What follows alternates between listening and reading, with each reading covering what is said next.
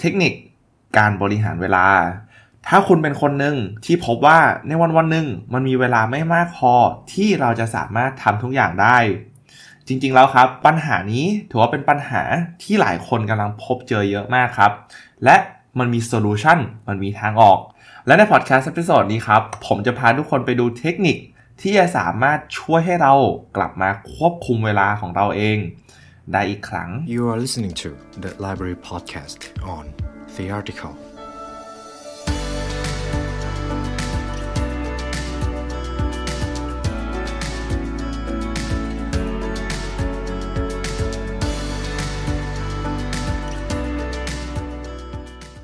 อิสรภาพ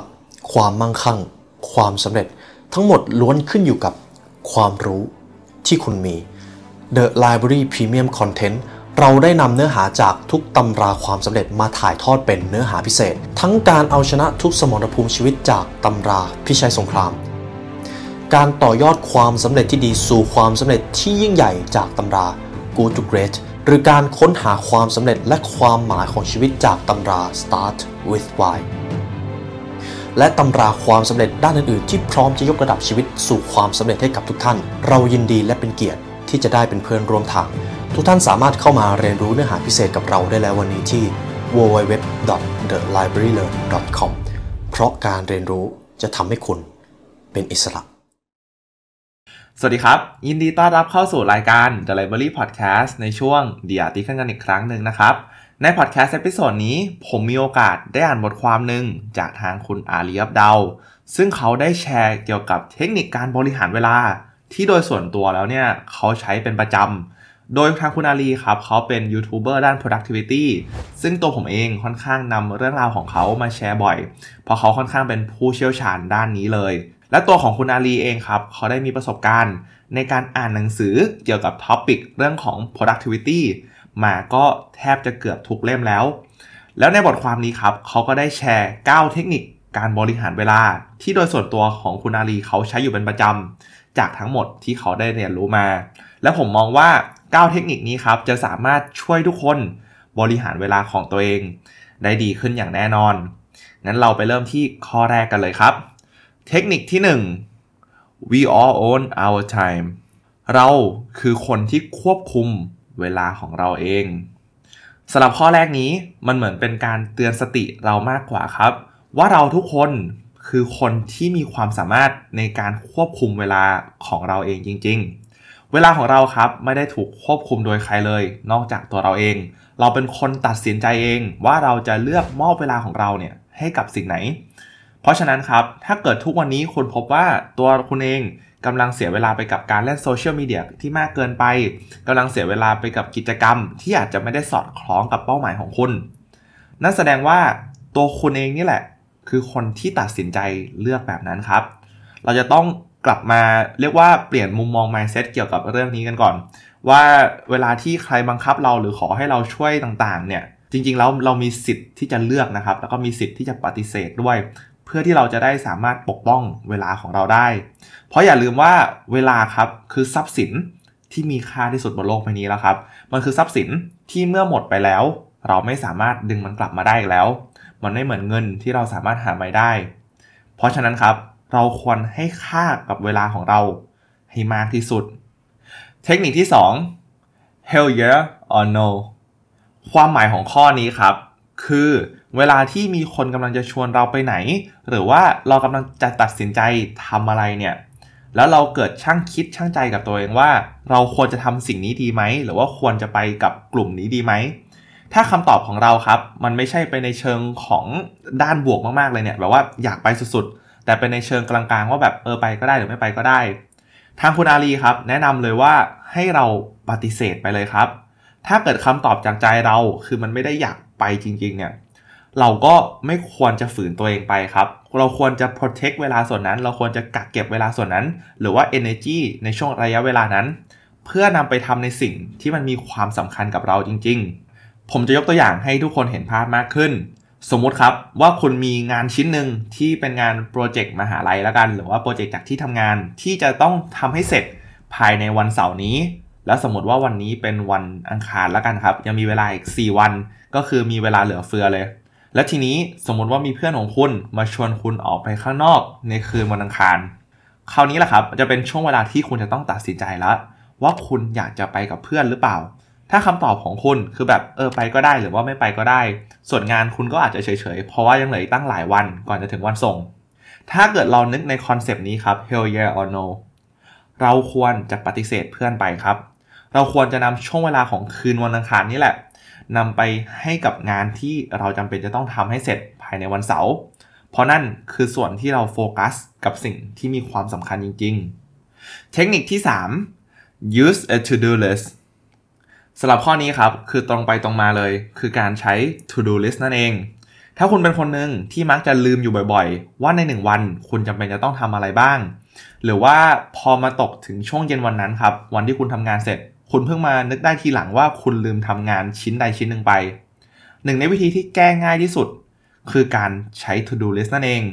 ในทุกเช้าก่อนที่คุณจะเริ่มต้นทำงาน ให้คุณ list รายการสิ่งที่คุณจำเป็นจะต้องทำออกมาให้หมดเลยครับ ไม่ว่าจะมีกี่อย่าง แต่โดยปกติแล้วเราไม่ควรจะมีเกิน 6 อย่างครับ อันนั้นถือว่าเป็นจำนวนที่กำลังเหมาะสมเลย ที่เราจะสามารถโฟกัสได้ในแต่ละวัน และ list สิ่งที่คุณจำเป็นจะต้องทำเนี่ยลงไปครับ เพียงเท่านี้โอกาสที่คุณจะลืมงานที่สำคัญ ก็จะลดลงแล้วครับ เทคนิคที่ 4 the daily highlight สำหรับข้อนี้ถ้าเกิดใครที่ฟังรายการ The Article เป็นประจำอยู่แล้ว น่าจะเคยได้ยินคอนเซปต์นี้อย่างแน่นอนครับ มันคือคอนเซปต์ของการที่คุณจำเป็นจะต้องระบุมาเลยว่า ใน 1 วันของคุณ งานชิ้นไหนคืองานที่สำคัญที่สุด และจะต้องเป็นงานที่ทำให้คุณเนี่ยขยับเข้าใกล้เป้าหมายของคุณได้มากขึ้นด้วย เมื่อคุณทำงานชิ้นนั้นเสร็จแล้ว โดยรูปแบบการทำครับก็คือจะต่อยอดจาก to do list เลย พอคุณทำ to do list เสร็จครับ ให้คุณเลือกมา1งานจากใน to do list นั้น ให้เป็นงานที่สำคัญที่สุดที่คุณจะพุ่งโฟกัสของคุณเนี่ยเต็มที่เลย ในช่วงเช้าวันนั้น เพื่อให้งานชิ้นนั้นครับเสร็จเป็นสิ่งแรกของวัน และนั่นแหละครับก็คือ daily highlight เทคนิคที่ 5 time blocking ซึ่งก็คือการที่คุณบริหารจัดการเวลาของคุณ โดยการบล็อกช่วงเวลาในปฏิทิน หรือว่าใน Google Calendar นั่นเอง เทคนิคนี้ถือว่าเป็นเทคนิคหนึ่งที่ผมพูดค่อนข้างบ่อยเลย เพราะว่าโดยส่วนตัวผมก็ใช้เองเหมือนกันครับ แล้วผมก็แนะนำให้ทุกคนลองนำไปปรับใช้เช่นกัน ซึ่งถ้าเกิดจะให้ผมอธิบายเพิ่มเติมสำหรับคนที่อาจจะยังไม่เคยได้ยินคอนเซป ต์นี้มาก่อนคอนเซปต์ของการทำ time blocking มันคือการที่คุณนำตัวของปฏิทินเนี่ยมาใช้เพื่อที่คุณครับจะสามารถบล็อกเวลาในแต่ละชั่วโมงของวันนั้นลงไปได้ โดยส่วนใหญ่เขาก็จะใช้เป็นตัวของ Electronic Calendar อย่างเช่นตัว Google Calendar นั่นเอง ที่ว่าคุณจะสามารถบล็อกช่วงเวลาได้เลยว่า ตั้งแต่ช่วงเช้าประมาณ 10โมงถึง11โมงคุณจะบล็อกเวลาไว้ให้สลับอะไร ซึ่งเปรียบเทียบให้เห็นภาพมากขึ้นก็คือตัวของตารางเรียนในสมัยช่วงมัธยมต้นหรือมัธยมปลายนั่นเองครับ คุณก็จะมีใช่ไหมครับว่าตั้งแต่8โมงถึง9โมงคุณจะเรียนวิชาอะไร9โมงถึง10โมงคุณจะเรียนวิชาอะไร หลักการเหมือนกันเป๊ะเลยครับ เพียงแต่รอบนี้คุณจะต้องเป็นคนจัดการตารางด้วยตัวเอง และที่สำคัญที่สุดคือคุณจะต้องเดินตามตารางที่คุณได้วางไว้ครับ เทคนิคที่ 6 The Parkinson's Law กฎของพาร์กินสันกฎของพาร์กินสันครับ มีความหมายว่า ระยะเวลาที่เราจะใช้ในการทำงานชิ้นใดชิ้นหนึ่งเนี่ยจะเท่ากับขอบเขตของเวลาที่เรามอบให้กับงานชิ้นนั้น ผมอยากจะยกตัวอย่างให้ทุกคนเห็นภาพมากขึ้น ถ้าเกิดลองนึกย้อนไปสมัยมหาลัยครับ เวลาที่อาจารย์เขาให้งานชิ้นใดชิ้นหนึ่งมา มันก็จะมีเดทไลน์อยู่ใช่ไหมครับ ว่าจะส่งเป็นอาทิตย์หน้าหรือว่าในเดือนหน้า แต่สมมุติละกันว่าอาจารย์ครับเขามอบหมายให้คุณทำงานชิ้นนั้น เป็นระยะเวลา 1 เดือน คุณคิดว่าคุณจะทำงานชิ้นนั้นเสร็จตอนไหนครับ แน่นอนโอกาสน้อยมากเลยที่คุณจะทำเสร็จได้ภายในอาทิตย์แรก ถ้าเกิดคุณเป็นคนนั้นนะครับ ถือว่าเป็นคุณเป็นเด็กที่เก่งเอามากๆ แต่โดยส่วนใหญ่ผมเชื่อว่าคุณก็จะทำเสร็จภายในคืนสุดท้ายก่อนวันส่งถูกต้องไหมครับ คุณอาจจะเพิ่งเริ่มต้นงานตอนคืนสุดท้ายด้วยซ้ำกลายเป็น one night miracle ซึ่งนี่แหละครับมันคือกฎของพาร์กินสันมันคือเวลาที่คุณจะทำงานนั้นเสร็จเนี่ยมันจะขึ้นอยู่กับขอบเขตที่คุณมอบให้กับงานชิ้นนั้น แต่กลับกันถ้าเกิดอาจารย์เขาเลื่อน deadline เข้ามา คุณก็จะสามารถทำงานชิ้นนั้นเสร็จได้ไวขึ้น คราวนี้วิธีการที่เราจะสามารถนำหลักการของกฎพาร์กินสัน มาใช้ให้เกิดประโยชน์สูงสุดได้ มันคือการตั้ง deadline ขึ้นมาเองครับไม่ว่างานชิ้นไหนที่คุณทำแม้ว่างานนั้นจะเป็นงานโปรเจกต์ส่วนตัว หรือว่าโปรเจกต์ของที่ทำงาน หรือว่ามหาลัย ลองตั้ง deadline ขึ้นมาด้วยตัวเองครับ โดยที่ไม่ต้องอ้างอิงจากคนอื่นเลย และคุณจะต้องจริงจังกับ deadline ชิ้นนั้นด้วย การทำแบบนี้ครับ จะสามารถเพิ่มความสามารถของคุณในการทำงานให้สูงขึ้น เพราะว่าคุณจะสามารถทำงานแต่ละชิ้นได้เสร็จไวมากขึ้นนั่นเอง เทคนิคที่ 7 protected time ปกป้องเวลาของคุณสำหรับข้อนี้เป็นเทคนิคที่ซิมเพิลมากเลยครับ แต่ว่ากลับทำได้ยากสุดๆ มันคือการที่คุณบล็อกเวลาในทุกๆวันของคุณ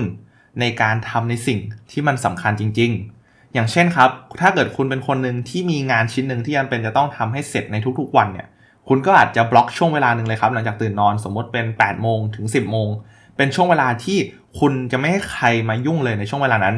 และภายใน 2 ชั่วโมงนั้น คุณก็จะโฟกัสกับงานที่อยู่ตรงหน้าคุณสุดๆ แล้วคุณก็จะไม่สนใจอย่างอื่นเลย และทำแบบนี้แหละครับ เป็นกิจวัตรประจำวันจนเป็นนิสัย และทำติดต่อกันไปเรื่อย การที่คุณมีช่วงเวลาที่คุณบล็อกเอาไว้แล้วไม่ให้ใครยุ่ง และทำจนติดเป็นนิสัย แล้วคนอื่นก็ต้องทราบด้วยนะว่า 2 ชั่วโมงนี้คนอื่นเขาไม่สามารถยุ่งกับคุณได้เลย ถือว่าคุณขอช่วงเวลานี้ไว้สำหรับคุณส่วนตัว คุณก็จะมีโอกาสในการทำสิ่งที่สำคัญได้เสร็จมากยิ่งขึ้น เพราะว่าคุณได้มีช่วงเวลาที่คุณสามารถจดจ่อได้เต็มที่นั่นเอง ข้อที่ 8 delegation การมอบหมายงานให้คนอื่นทำแทน ในชีวิตเราทุกคนมันจะมีงานหลากหลายประเภทมากเลย ทั้งงานที่สำคัญ งานที่ไม่สำคัญ งานที่เร่งด่วน แล้วก็งานที่ไม่เร่งด่วน เราจะต้องจัดสรรงานพวกนี้ครับออกมาให้ชัดเจน ว่างานชิ้นไหนบ้าง คืองานที่เราจำเป็นจะต้องให้ความสำคัญจริง ๆ งานชิ้นไหนที่เราจำเป็นจะต้องทำเอง แล้วงานชิ้นไหนที่เราครับจะสามารถมอบหมายให้คนอื่นทำแทนได้ ซึ่งโดยส่วนใหญ่แล้วครับ หลักการนี้ก็จะเป็นคนที่เขาเป็นหัวหน้าคน หรือว่าเป็นเจ้าของกิจการที่เขาจะเริ่มคิดเยอะแล้ว แต่ว่าคนที่เพิ่งเริ่มต้นทำงานในใหม่อาจจะยังเริ่มสตาร์ทด้วยการเป็นพนักงานก่อน ก็อาจจะไม่ได้คิดเยอะ เพราะว่าคุณจะต้องรับงานทุกอย่างที่เข้ามาถูกต้องไหมครับ แต่พอคุณไต่เต้าขึ้นเป็นระดับหัวหน้า ถึงเวลานั้นคุณไม่สามารถทำทุกอย่างได้เองละ คุณจะต้องดิลิเกตงานหรือว่ามอบหมายงานให้คนอื่นนั่นเอง เพราะว่าคุณไม่มีเวลามากพอที่จะสามารถทำทุกอย่างได้ครับ และทีนี้คุณก็จะต้องมานั่งคิดมากขึ้นแล้ว ว่าคุณควรจะมอบงานชิ้นไหนให้กับผู้อื่นดี โดยเทคนิคที่ผมแนะนำคือ Eisenhower Matrix โดยเทคนิคนี้ครับมันจะประกอบไปด้วยงาน 4 ประเภท อย่างแรกครับคืองานที่สำคัญและเร่งด่วน อย่างที่ 2 คืองานที่สำคัญและไม่เร่งด่วน อย่างที่ 3 คืองานที่ไม่สำคัญ แต่เร่งด่วน และงานสุดท้ายครับ คืองานที่ไม่สำคัญ แล้วก็ไม่เร่งด่วน คุณจะต้องจัดสรรงานของคุณครับ ไปไว้ใน 4 ช่องนี้ ว่างานที่คุณมีทั้งหมดเนี่ยอาจจะมีเป็นร้อยอย่างเลย มันลงไปอยู่ในงานประเภทไหนบ้าง แล้วทีนี้ครับ งานที่ถูกจัดอยู่ในหมวดหมู่ของงานที่ไม่สำคัญ แล้วก็ไม่เร่งด่วน งานเหล่านี้ควรจะถูกมอบหมายให้คนอื่นทำแทน เพื่อที่คุณจะได้มีเวลาในการโฟกัสในสิ่งที่สำคัญจริง ๆ ครับ และเราก็มาถึงเทคนิคสุดท้ายครับ เทคนิคที่ 9 choose satisfaction เลือกที่จะพอใจกับผลลัพธ์ที่เกิดขึ้น โดยธรรมชาติของเราทุกคน เรามักจะตั้งความคาดหวังไว้กับตัวเองที่ค่อนข้างสูง ใช่ไหมครับ พอสิ้นสุดวันที่เราได้ทำงานเสร็จ เราก็มักจะมองย้อนกลับมาดูว่าวันนี้เราได้ทำอะไรบ้าง แล้วก็มักจะคิดอยู่ในใจว่าแบบเฮ้ยจริง ๆ แล้วเราควรจะทำได้มากกว่านี้นะ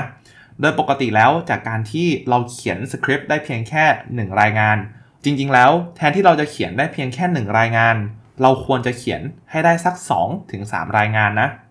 นี่เป็นสิ่งที่ผมเชื่อว่าหลาย ๆ คนน่าจะเป็นการรวมถึงตัวผมเองด้วย บางวันผมก็รู้สึกว่าผมทำได้น้อยเกินไป น้อยเกินกว่าที่ตัวผมเองเนี่ยจะยอมรับตัวเองได้ แต่ว่าจากเทคนิคข้อที่ 9 นี้ครับคือทางคุณอาลีแชร์ว่า เราควรจะเปลี่ยนมุมมอง หรือว่าเปลี่ยน mindset ของเราตรงนี้ เพราะว่าการที่เรามาโมโหใส่ตัวเอง หรือว่าโกรธตัวเองที่ทำงานได้ไม่มากพอเท่าที่ควรเนี่ย สุดท้ายแล้วความรู้สึกนั้นมันไม่ได้มีประโยชน์ต่อใครเลยครับ รวมถึงตัวเราเองด้วย เพราะว่างานวันนั้นมันได้ผ่านมาแล้วนั่นเอง คุณอาลีเลยแนะนำว่าเราควรจะรู้สึกพอใจกับสิ่งที่เราได้ทำลงไปในวันนี้ และค่อยกลับไปโฟกัสใหม่ในวันพรุ่งนี้ และเต็มที่มากกว่าเดิม ด้วยความคิดแบบนี้ครับ มันจะ remove หรือว่ามันจะนำเรื่องของความ toxic ต่างๆ หรือว่าความเครียดต่างๆ ที่เรากำลังกดดันตัวเราเองเนี่ยออกไปได้ และทำให้เรา enjoy หรือว่ามีความสุขกับสิ่งที่เราทำได้มากขึ้น และนั่นนะครับคือบทเรียนจากบทความ 8 เทคนิคของคนที่บริหารเวลาชีวิตได้ดี ที่ทางทีมงาน The Library และตัวผมเองได้สรุปมาให้ โดยส่วนตัวผมเห็นด้วยกับเทคนิคทั้ง 9 ข้อเลยที่ทางคุณอาลีได้แชร์มา และผมก็แนะนำมากๆ ให้ทุกคนครับลองนำไปปรับใช้ดู ทั้ง 9 ข้อนี้มันอาจจะดูเยอะไปนะครับ เพราะฉะนั้นอาจจะลองเลือกมาเพียงแค่ 1-2 อย่างพอ ให้ทุกคนลองเริ่มฝึกใช้งานก่อน ถ้าเกิดข้อที่ผมแนะนำครับ ที่อยากจะให้ทุกคนลองนำไปปรับใช้ในชีวิตส่วนตัว มันคือข้อของ to do list แล้วก็ daily highlight ครับถ้าเกิดคุณสามารถชำนาญในการใช้ 2 สิ่งนี้ได้แล้ว คุณค่อยขยับไปปรับใช้ในเรื่องของ time blocking ต่อ การใช้เทคนิคเพียงแค่ 3 สิ่งนี้ ก็สามารถยกระดับความ productive ของคุณ ไปได้เยอะมากอย่างแน่นอนครับ และสำหรับใครที่ฟังมาถึงตรงนี้ ผมก็ขอบคุณมากๆเลยนะครับ ที่มาเรียนรู้ไปด้วยกัน และหวังว่าพอดแคสต์ episode นี้จะสามารถช่วยทุกคนบริหารจัดการเวลาของตัวเองได้มากขึ้นนะครับ และสำหรับใครที่อาจจะฟังพอดแคสต์ของทางเราเป็นประจำอยู่แล้ว แล้วรู้สึกว่าอยากจะเรียนรู้เนื้อหาที่มันมีการเจาะลึกมากขึ้น ตอนนี้ครับทาง The Library เรามี Premium Content ซึ่งเป็นเนื้อหาสุด Exclusive ที่เราตั้งใจทำกันมาเป็นอย่างดี เพื่อหวังว่าให้ทุกคนครับจะสามารถกลายเป็น the best version ของตัวเองได้ โดยทางเราจะมีการอัปเดตเนื้อหาใหม่ๆ ในทุกอาทิตย์ โดยทุกคนจะสามารถรับชมได้ผ่านเว็บไซต์ของทางเรา www.thelibrarylearn.com และสำหรับใครที่อยากจะเรียนรู้ผ่านการอ่าน เช่นเคยก็สามารถหาซื้อหนังสือได้จาก The Library Shop นะครับ ทุกหนังสือที่เรามีนั้นถูกคัดเลือกมาเป็นอย่างดี และหวังว่าทุกคนจะได้อ่านสักครั้งในชีวิต และสำหรับใครที่อยากจะเรียนรู้ผ่านการฟัง เป็นการฟังผ่าน Audiobook ก็สามารถใช้แอป Storytel ในราคา 99 บาท เป็นระยะเวลา 2 เดือน โดยสามารถกดได้ผ่านลิงก์ใต้ description เลยนะครับ ขอบคุณมากๆเลยนะครับที่เข้ามาฟังพอดแคสต์ episode นี้จนจบสำหรับวันนี้ ทางทีมงาน The Library และตัวผมเองขอลาไปก่อน และขอให้วันนี้เป็นวันที่ดีนะครับ สวัสดีครับ